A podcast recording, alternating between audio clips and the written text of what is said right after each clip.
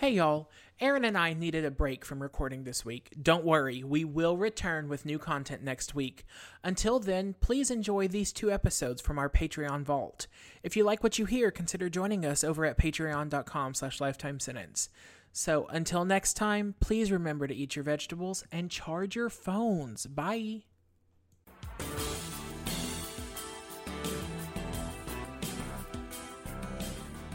This is Lifetime Sentence, the podcast where we watch bad Lifetime original movies and compare them to the truly heinous stories that inspired them. Because sometimes the truth really is stranger than fiction. I'm really jealous because it looks like you have alcohol and I don't. I have a beer. I'm trying to see if I can like keep it inside me. Oh, yeah. Um, so I've been listening to my to country music all weekend because every once in a while I'll go through a kick where I just love country. I do the same thing. I do. And the CMAs are this week, so you're picked a good week. Yeah. Um, so but one of the guys I found, um, who's like a up and coming, he's not even like with a label yet, um, has a whole song called Cheers to Beer. And I'm like, there's not been a more country song written. It's a whole ballad of love to beer.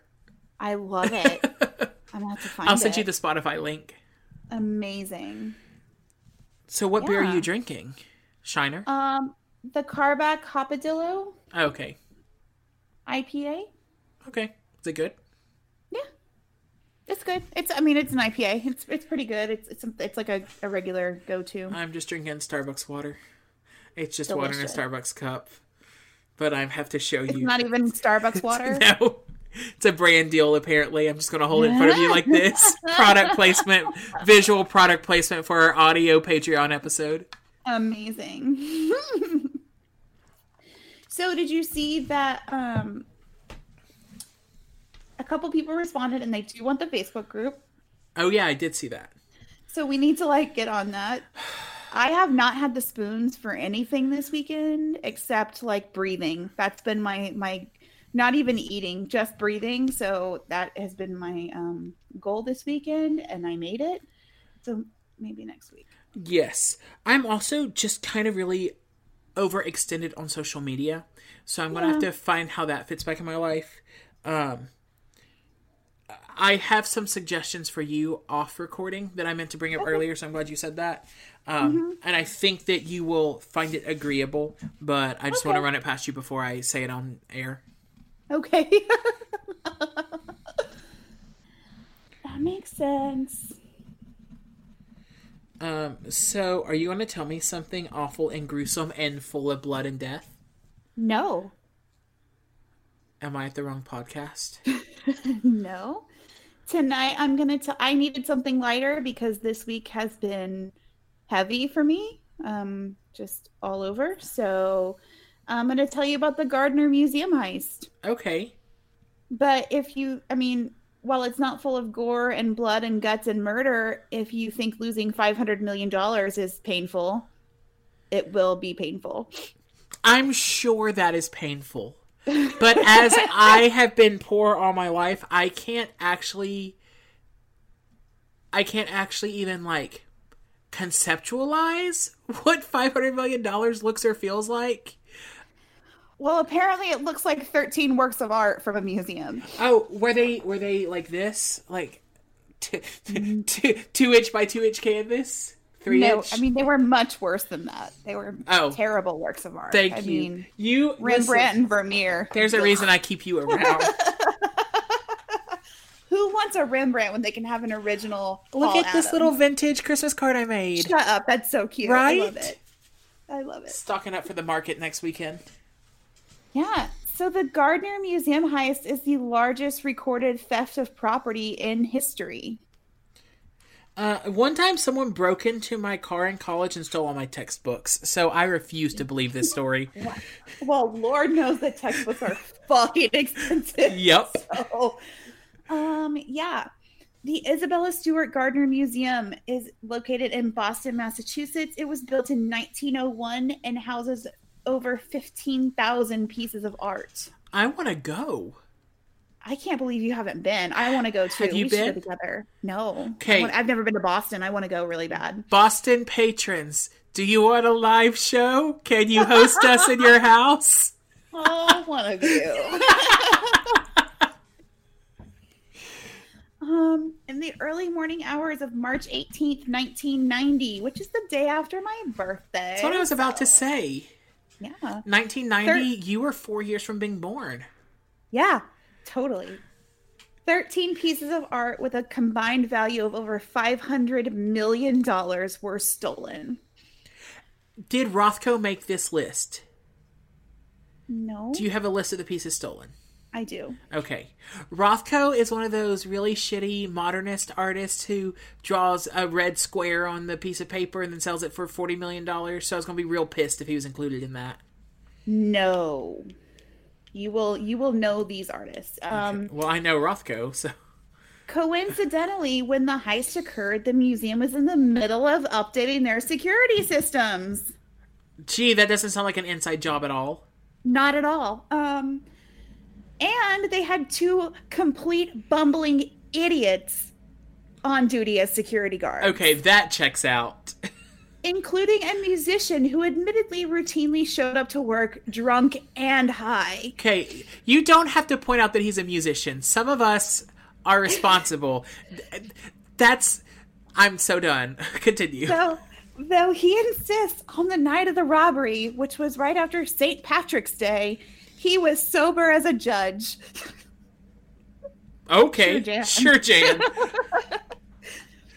Two men showed up at 1:24 a.m. claiming to be police officers responding to a disturbance call and demanded to be let into the building. It was St. Patrick's Day in Boston, so the security guard thought it made sense that there could be a disturbance call. So even though it was against protocol, he let them in Okay. Because the police officers threatened to arrest the guard if he did not let them in, and he had Grateful Dead tickets for the next day. Well, sir, let me tell you a secret. That's not how policing works. So getting arrested would have been a real buzzkill. but he was sober, totally.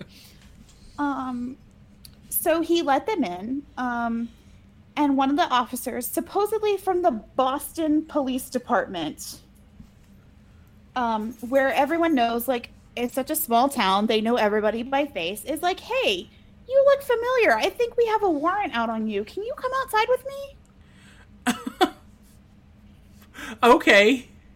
And this guy is like, sure. And just gets up and leaves his post where the only panic button in the building happened to be located. The officer handcuffed him. And it's at this point when the officer did not frisk him first that the guard thought, huh, this is weird. Okay, Aaron, you told me you were going to tell me about a heist when we first started this. Um, it does not sound like a heist if the two security guards unlocked the doors and then just like bowed them into the room. Yeah, well. So this is when the second security guard comes downstairs and is also quote unquote placed under arrest. When he asks why he was being arrested, the police officers come clean and say they're not police. Neither of them are under arrest. They're being robbed.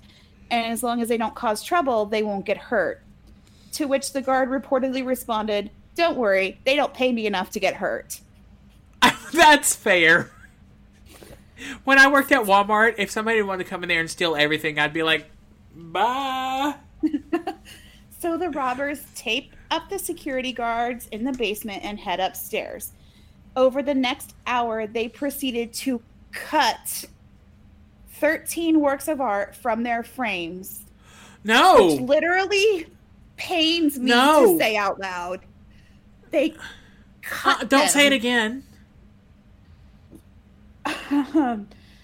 um, while this was going on, another alarm went off that was meant to alert the guards that someone was getting too close to the art. No. the robbers found the alarm and smashed it. Um, they loaded up their vehicles around 2:38 a.m. Witnesses say it may have been a red hatchback, which using a red car to rob a museum seems really dumb, but they also got away with it, so what do I know? they were cops, though. Um, cops always drive red hatchbacks. The 13 pieces of art that were stolen are as follows Vermeer's The Concert, Okay. um, The Storm on the Sea of Galilee, which was Rembrandt's only seascape, Uh huh. A Lady and Gentleman in Black by Rembrandt, uh, Landscape with the Obelisk by Flinck. Flinck? Is it Chez CK? Yeah. okay. uh, Chez Tortoni by Manet, Self Portrait by Rembrandt, Les Sorties des Passages by Degas, Cortage, Degas. Cortège Environ de Florence by Degas, Program for an Artistic Soiree by Degas, Program for an Artistic Soiree 2 by Degas, Three Mounted sequel. Jockeys by Degas, An Ancient Chinese Gu, and a French Imperial Eagle finial that was used that was hanging above like a Napoleonic um, tapestry that was not stolen. They just stole the eagle, which in- has intrinsically no value. okay. Um, you missed one. You missed. Um, Boy Regrets Decisions by Paul Adams. that, That's just a that's just a selfie, that, right? that, yeah, and it was the most expensive piece taken. yeah. Okay.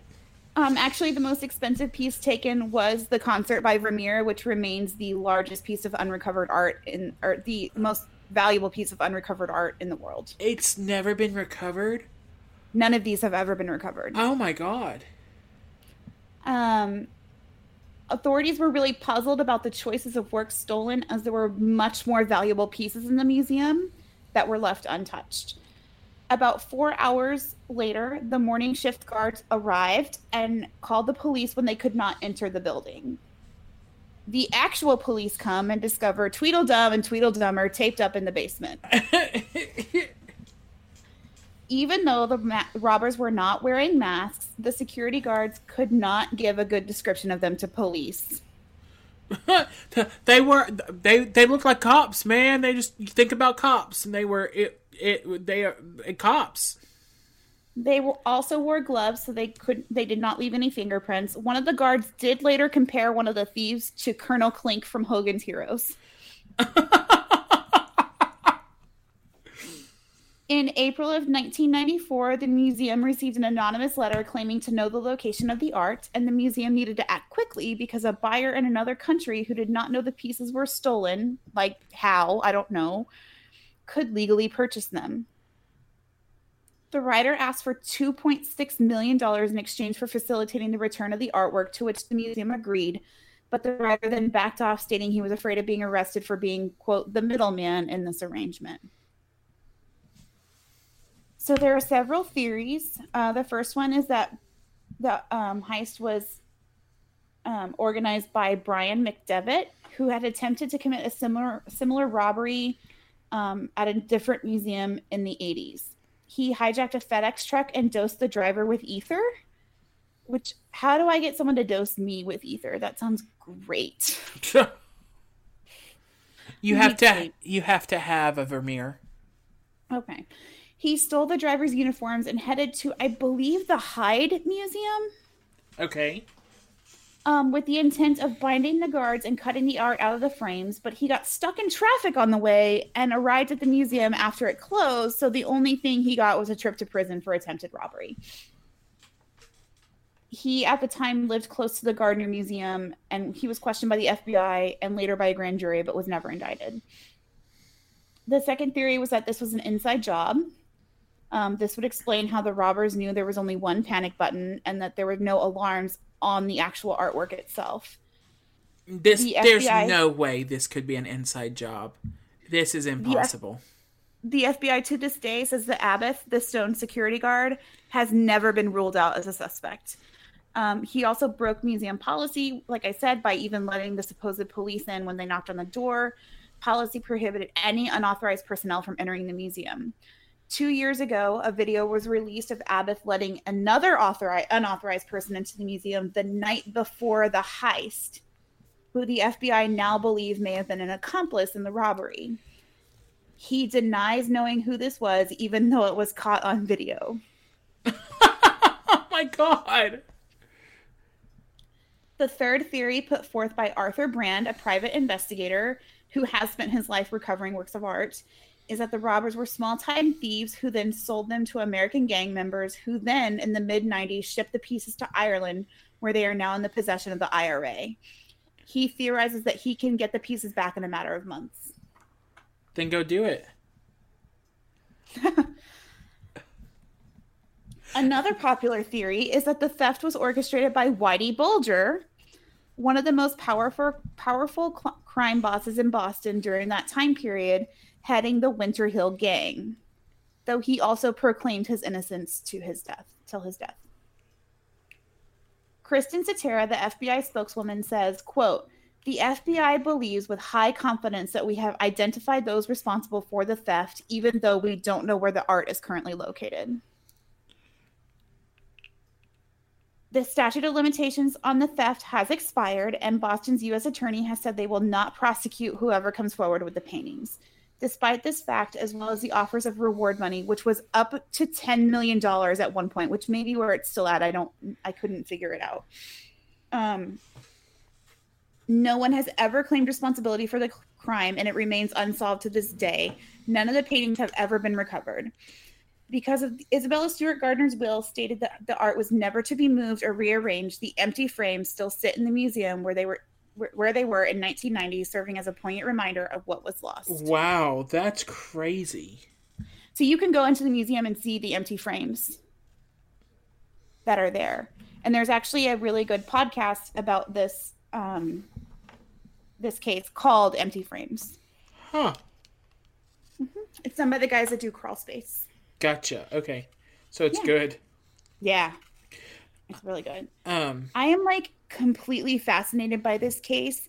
I really don't understand why you would steal all this art because it's not like you can turn around and sell it because it is Rembrandt's and Vermeer. Like, I can't pop that shit on eBay and be like, well, no, made you, my $500 million back. Gotta go. you have to know who you're selling it to before you acquire it. And the point the the um the podcast makes about it is that it doesn't look like these were these were stolen by sophisticated criminals because they did cut them out of the frames Right. and that unless they're being stored like in very particular conditions they're probably all ruined. Destroyed, yeah. yeah and that one of the other theories that i remember hearing about on that podcast was that they were they were stolen and when the, the thieves couldn't figure out how to get rid of them they just destroyed them because they didn't know what to do with them Oh my god. Oh, which is I hope that one's like not it real. hurts my heart like oh that makes me like ill because it's so sad God.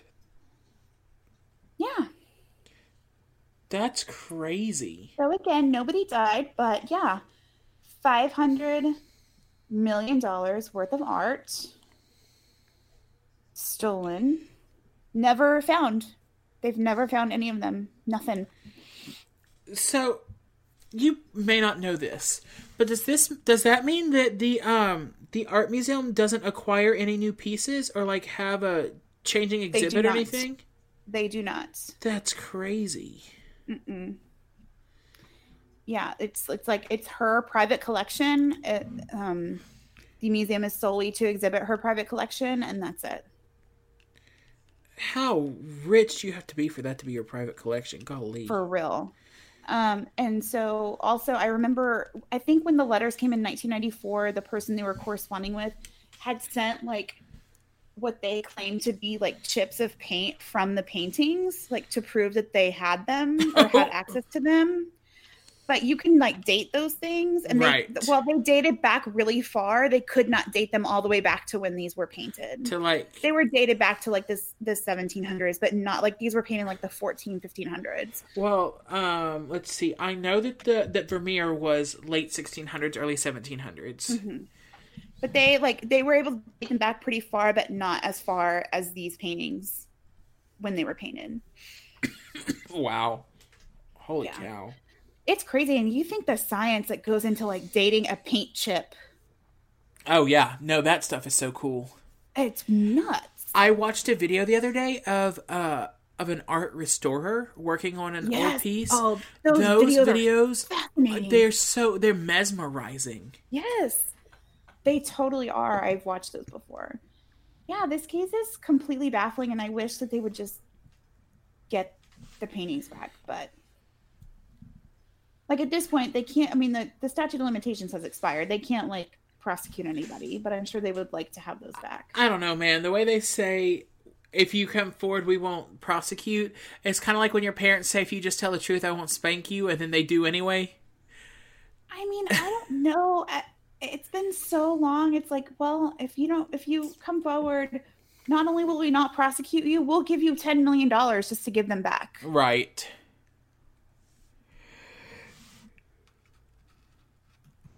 I don't think it's like the BTK that was sending letters to the cops, like, "Oh, if I send you this disc, you can't trace me, right?" And they were like, "No, totally not, ever, no, no, definitely not. God, that's crazy. Totally can't find you based on this disc. Please send it to us." right. yeah, but yeah, that is. I feel like I went really short. No, um, 20 minutes. We're t- we tend to be between 20 and 30. Okay. Um, but I just feel like now I have to outdo you. Like, I feel like every week is just you doing better than me and me having to figure out how to do it better. Especially because last week mine was just I. I found it fascinating, but I did not deliver it well. I, no, I liked your last case. The mobsters. Yeah. Yeah, like I said, I That's why I wanted to do like this was a little bit mobby. I was like, oh, I gotta do some mobby stuff. I wondered if I inspired you. See? I also I also love anytime you can use the word heist. Like I do. that too. just sounds so um you can't use it all the time. nefarious, right? Mm-hmm. So, all right. Totally. Well, this has been awesome. Definitely. Um I'm going to go to bed now. You do that. Do you have to work tomorrow? Yes. Are you off? Oh.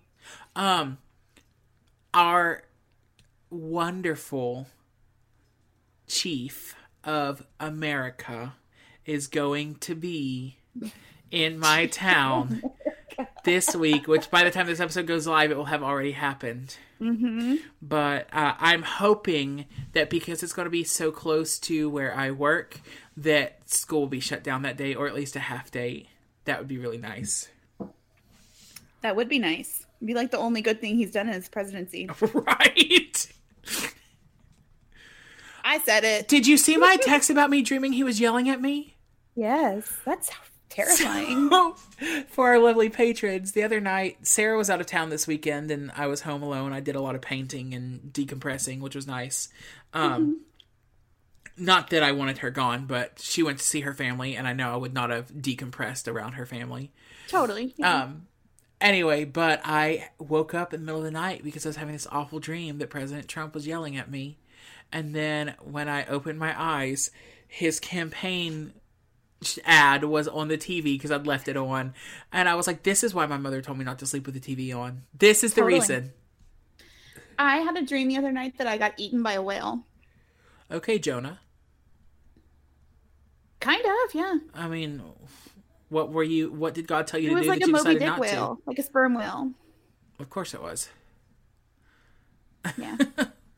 What was the resolution? Or did you wake up just once got eaten you? by the whale, and then I like woke up and I was like, Ah, that's the worst.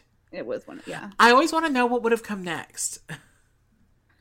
I don't. I'm good. I like, you know, like I I'm have really bad dreams sometimes, but I will take like an, a dream about me getting eaten by a whale over like a flashback dream from Uh huh. stuff that I've actually experienced any day of the week. So Right. it wasn't that bad.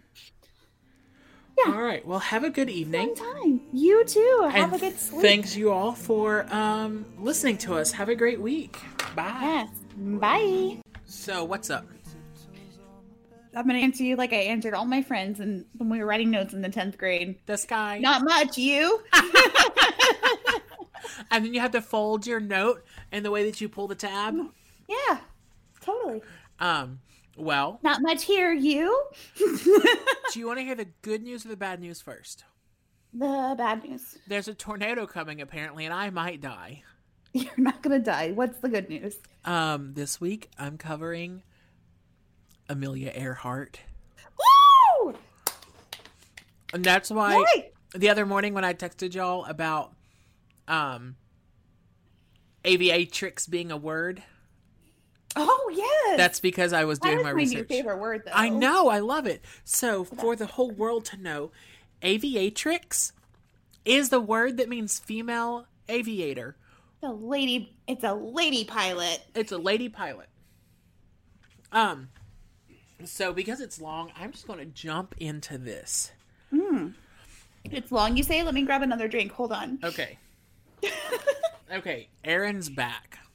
I'm back. All right. So, Amelia Mary Earhart Aw. was born on July 24th, 1897 in July Atchis- 24th was my son's official due date. Oh, 1897? No, was gonna say 2004. because y'all look really good. Right? Um, That Botox, baby. she was born in Atchison, Kansas. Okay. Amelia had a sister two years younger than her, whose name was Grace, Mm-hmm. um, and she was devoted to her. Okay. And their childhood nicknames were Mealy and Pidge, and I think that's precious. That is precious. And I also just realized something. What? We got off our regular episode without telling anybody where to follow us or where to find us. Oh man. Okay, we can stick that in in just a second. Editing magic, no one will know. Except for our patrons. All right. Um their mother insisted that they have a convention uh do not have a conventional upbringing. She did not believe in forcing her daughters to be quote nice little girls.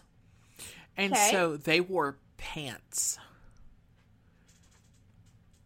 They were wild. Um, they also ran around and got dirty, and um, they were always like outside seeking adventures. They climbed trees and they slid down hills on their stomachs. They hunted rats with a rifle, and they collected worms and moths and katydids and a toad. So they were like rad little girls. Aw. Um, in 1904, with her uncle's help, Amelia fashioned a homemade roller coaster ramp Aw. and then attached it to the roof of their tool shed, which is how all good ideas end. So she um, climbed up on top of this tool shed and then she took a wooden box because everyone should go down a roller coaster ramp attached to a tool shed in a wooden box I agree so far. and launched herself into the air. Good girl.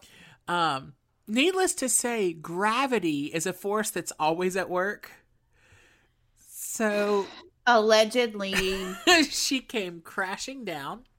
She fell to the ground, bruised her lip, and tore her dress. And when she came out of the wreckage, a little battered and worse for the wear, she started screaming to her sister, Oh, pigeons, just like flying. Aw. So, um, three years after that, her father's job relocated them to Des Moines, Iowa. Ooh, And okay. the next year, Amelia saw her first aircraft at the Iowa State Fair. And Oh, that's so cute. well, she described it as a thing of rusty wire and wood and not at all interesting. And then she walked away and asked to go on the merry-go-round. She's like, well, I hate that. Thanks for bringing us here, Dad. right. so for seven years, they lived a pretty comfortable life. Um, at at one point, they even had two hired servants. Um, but in 1914, her father's alcoholism had gotten out of control, and it had become so bad that he was forced by his company to retire. Ooh. Yeah.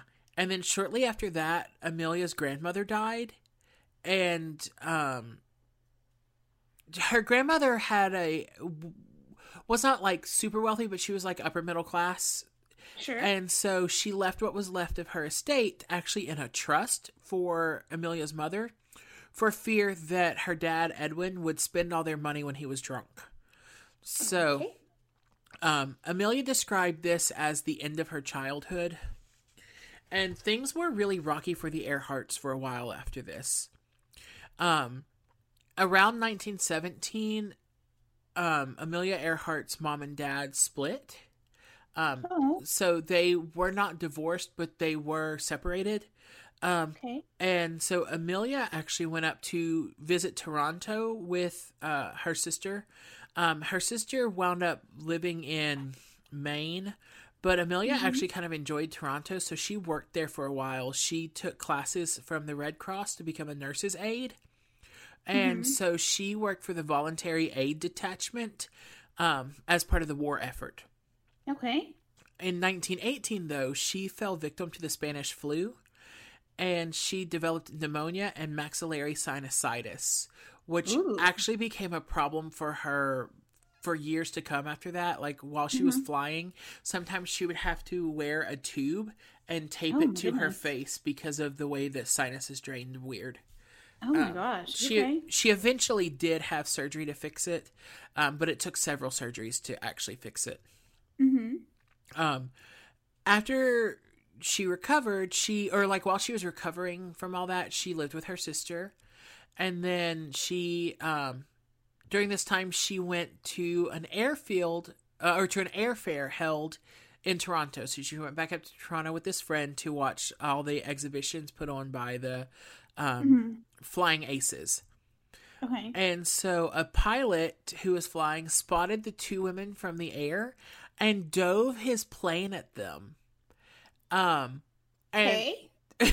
Amelia though stared him in the eye and refused to move.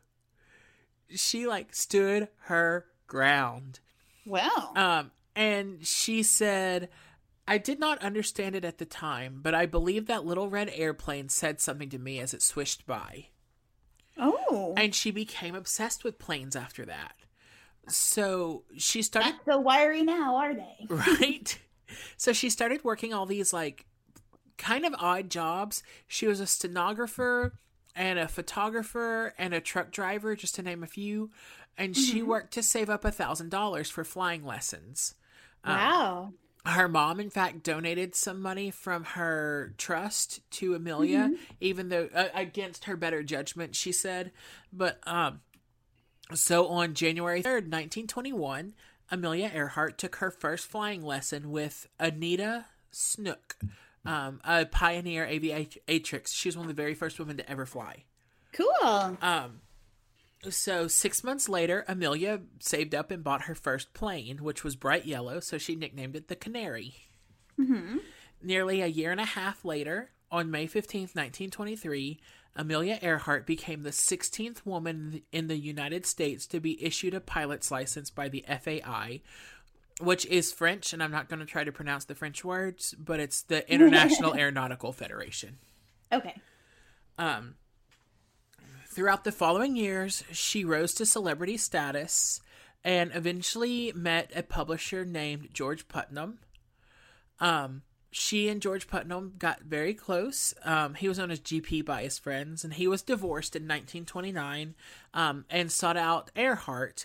He proposed to her six times before she finally agreed to marry him Wow. um he was a very like famous and well-known book publisher he in fact published her autobiography after her disappearance Uh-huh. um but he was very progressive and um completely supported that she wanted to be a pilot and supported that she wanted to make money and was like he thought it was kind of backwards that men expected women to stay at home so hey. they were a good couple um I like him. so, um, she she was very liberal for the time and believed that there were equal responsibilities for both breadwinners, as she put it.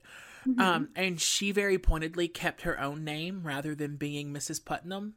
Ooh. Um, the New York Times one time wrote a piece on her, and she insisted that she be called uh, Amelia Earhart, and instead they referred to her as Mrs. Putnam the entire article. But she just laughed it off. She kind of had a good sense of humor about it.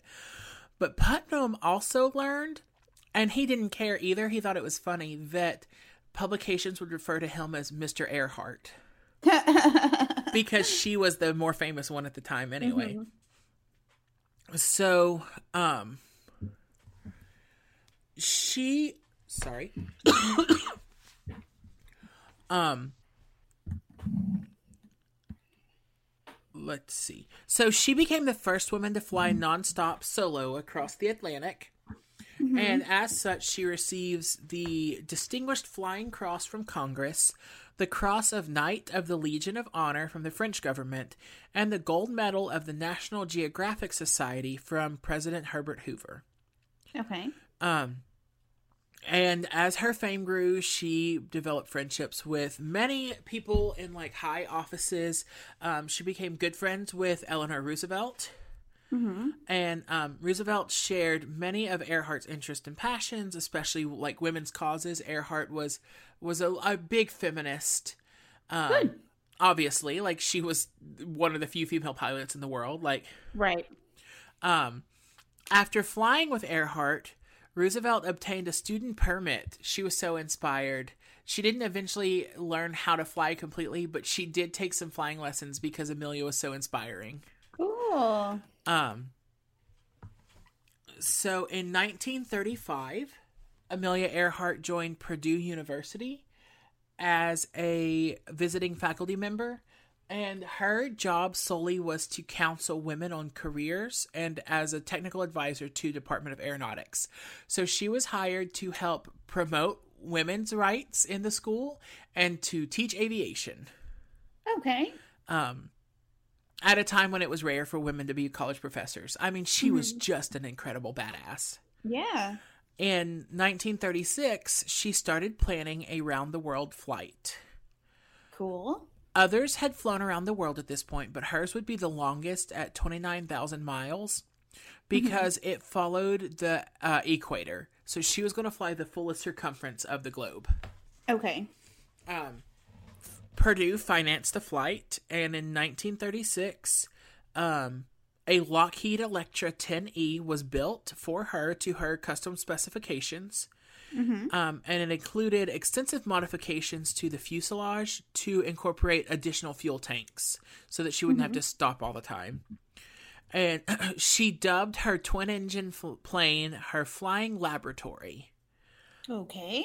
the plane was built um, and delivered to her at the um, Mantz's United Air Services, which was just across the airfield from the plant where it was built. And so um, she got to have lots of hands on um, say, and she had to watch the whole thing being built. And I think that is so cool that she went and customized an airplane. Like, that would be really cool. like I can't even imagine going and customizing a car, and I drive one of those every day. right. Mm-hmm. Um, it was a lot of responsibility to customize my iMac.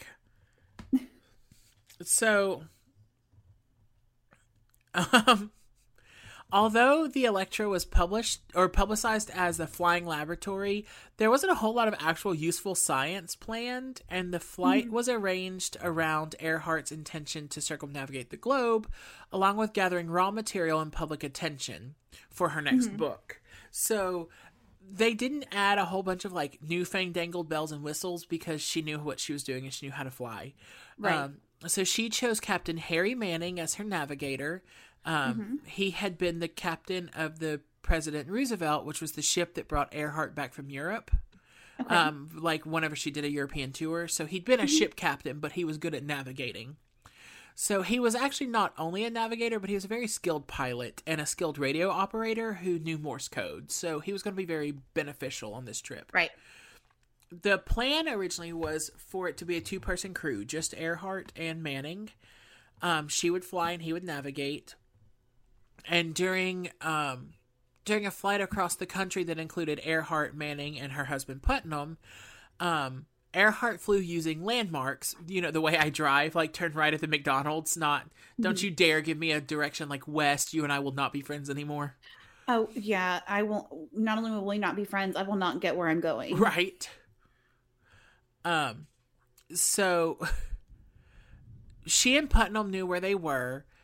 Um but Manning um Manning did a navigation fix, which I don't actually know what that means, but it alarmed Putnam because his oh, because his position put them in the wrong state. So he was charting somehow and was like a whole state off. Um so they were flying close to the state line, so the navigation error was minor, but Putnam was still very concerned about this. Okay. So sometime later, Putnam and Mantz, who was the um, owner of the airfield where Earhart was taking off, um, arranged a night flight to test Manning's navigational skill. And um, under poor navigational conditions, his position was off by 20 miles. Ooh, okay. So, um, some experts consider his performance reasonable because it was within the acceptable error of 30 miles. But Mantz and Putnam wanted a better navigator, which I feel like 30 miles is a long way off, but I guess flying from the air, you have to account for like wind resistance and Right, things that I don't understand. Also, it's the 1930s, Right. They don't have Siri telling them where to turn. which is like always super weird to me when I listen to these stories, and I'm like, people were doing that in the 30s. Like that's odd. Right.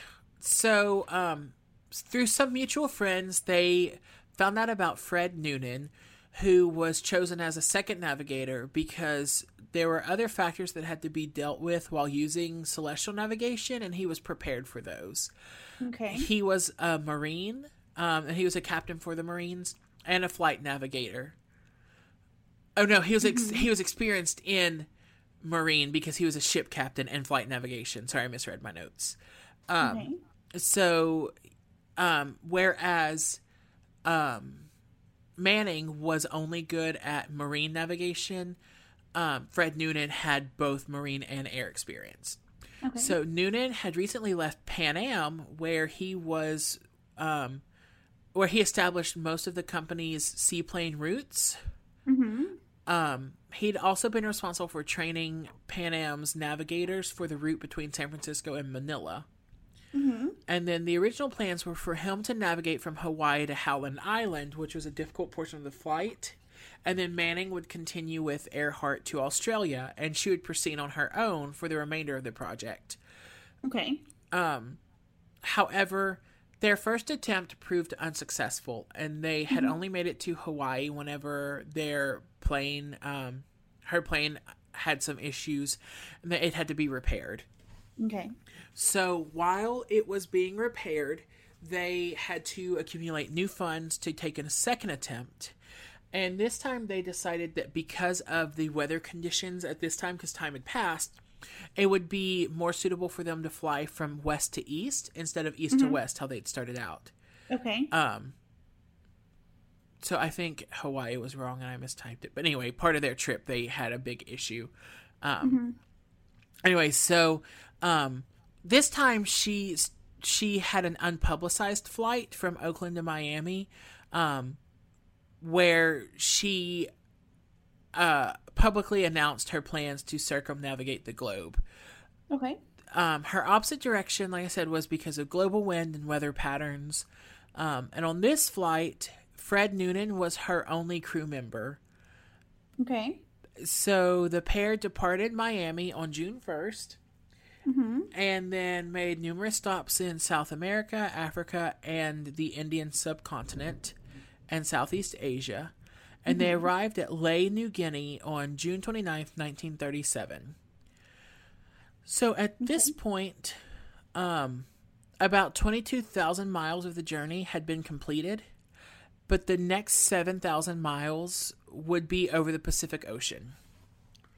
Um, while they were approaching, um, or rather, during that last leg of the flight before they were making this trip over the Pacific, um, they found out that their radio communication had failed. They had it repaired. Um, and for all intents and purposes, it seemed like the signals were fine and everything was fine. But um, while they were approaching Howland Island, which was a stop in the middle of the Pacific Ocean, um, there be there were some misunderstandings on the radio, which some of them are still controversial about what's actually going on here. Okay. Um, they tried to approach Howland Island using radio navigation, and it was not successful. Fred Noonan had earlier written about problems affecting the radio detection or direction finding and navigation. Um, and then there was some possible confusion um, that um, they had planned the communications to be set a half hour apart, but that she was using Greenwich Civil Time and he was using naval time, and so they weren't on the same time frame. Okay. Um, so during their approach to Howland Island, um, the Itasca, which is a the it was a ship sent out by the Navy to aid this.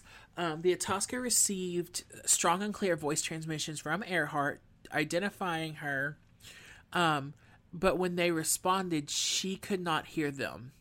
It was clear by her responses. Okay. And so signals from the ship would also be sent to use like for directions, but the uh, plane's inability to find or to land would prove or would imply that they were not receiving these signals that the ship was sending out. Okay. Um, so the first calls were routine. They were received at 2:45 and then just before 5 a.m. on July 2nd. The calls were broken up by static, but at this point the aircraft would still be a long distance from Howland. At 6:14, another place another call was placed stating the aircraft was in 200 miles and requested that the ship use its direction finder to provide a bearing for the aircraft. She went on whistling into the microphone to provide a continuous sing- signal for them to hone in on. So, um, so that the their her radio would just keep making noise for their signal to catch on to. She just whistled a song. Oh, okay. It was at this point that the radio operators on the Itasca realized that their RDF system could not find her frequency. Um, Okay. so the radio man for the ship later commented that he was sitting there sweating blood because I couldn't do a damn thing about it.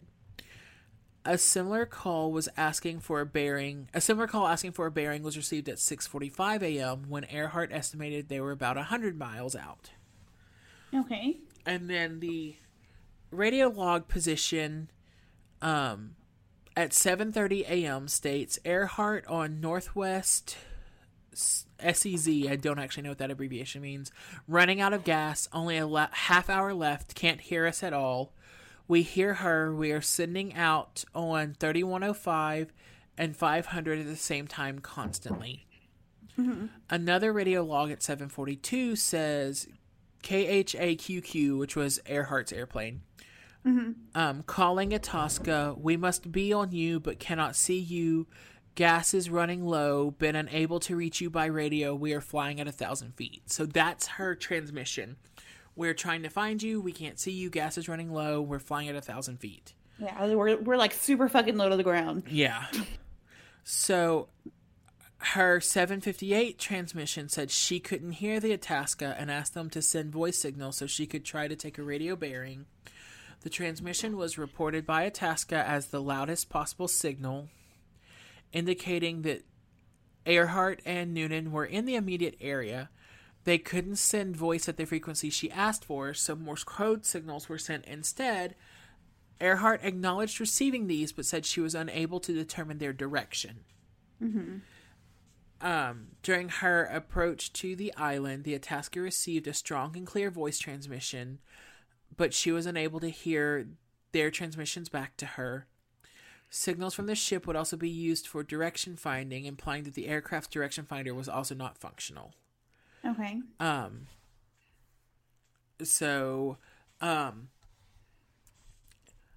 That was the last they heard from Amelia Earhart was asking for them to please send a signal.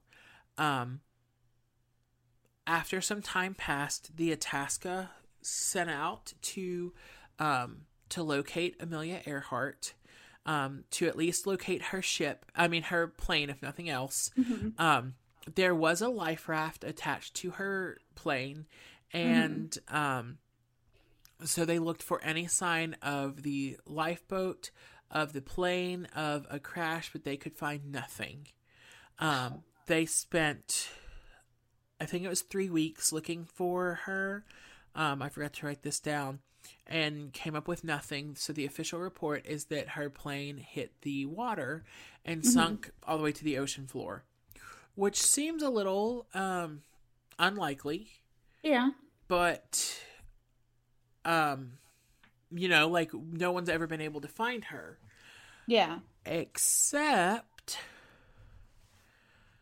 DNA testing may soon determine whether newly discovered bones from an island in the Pacific are those of Amelia Earhart. And Ooh. if so, they will shed light on what happened to her. So these bones were found on Nico Mororo. I'm sure I nailed that on the first try I'm sure you did too. um, which is a remote island in the western Pacific Ocean. And they were actually found in 1940. But it wasn't until a 2018 study that people began to suspect they could belong, belong to Earhart okay. because their original measurements could not have matched Amelia Earhart. But then, with new technology, Richard Jantz, who is a researcher, remeasured them and says that they actually very closely match the dimensions of Amelia Earhart. Um, a forensic psych- a forensic anthropologist out of the University of South Florida plans to use DNA testing to confirm the theory that this is Amelia Earhart. Excuse me. Um, uh, Erin Kimmel is her name, Kimmerle, and she was invited by National Geographic um, to take part in this and appears in an upcoming documentary about the pilot. Cool. Um, so the thing about these bones is they were first of all originally dismissed as a male because they were too tall to be a woman. Mm-hmm. But then they were Women aren't tall, Paul. Don't you know? right. Then they were missing for decades. Um, Okay. So they were lost in 1940, and then last year they were found in a museum on the island of Tarawa, uh, which How led them. lose bones. I wonder that too. Um, but Uh, hey, uh, uh, Sam, did you, did you see the bones that I left on this table? Oh no, man! I, I don't know what happened to them. yeah, These are like important bones, man. Like I need the bones. you don't have Well, the I- dude's I don't bones. I don't know where they went. So if They the probably went to that that museum, that other museum. They probably picked them up for that other museum, like transport. What? so if these bones are tested and confirmed to be Earhart's, um, then what they will actually prove is that she survived for some time as a castaway out in the Pacific. Um, Which is even more disappointing. oh, absolutely. But it would be nice to have some closure on this. Oh, totally. Yeah. Um, she so her last two phone calls to her husband. One was that Fred is drinking again. That was her. Well, what she said was, "We're having some personnel issues."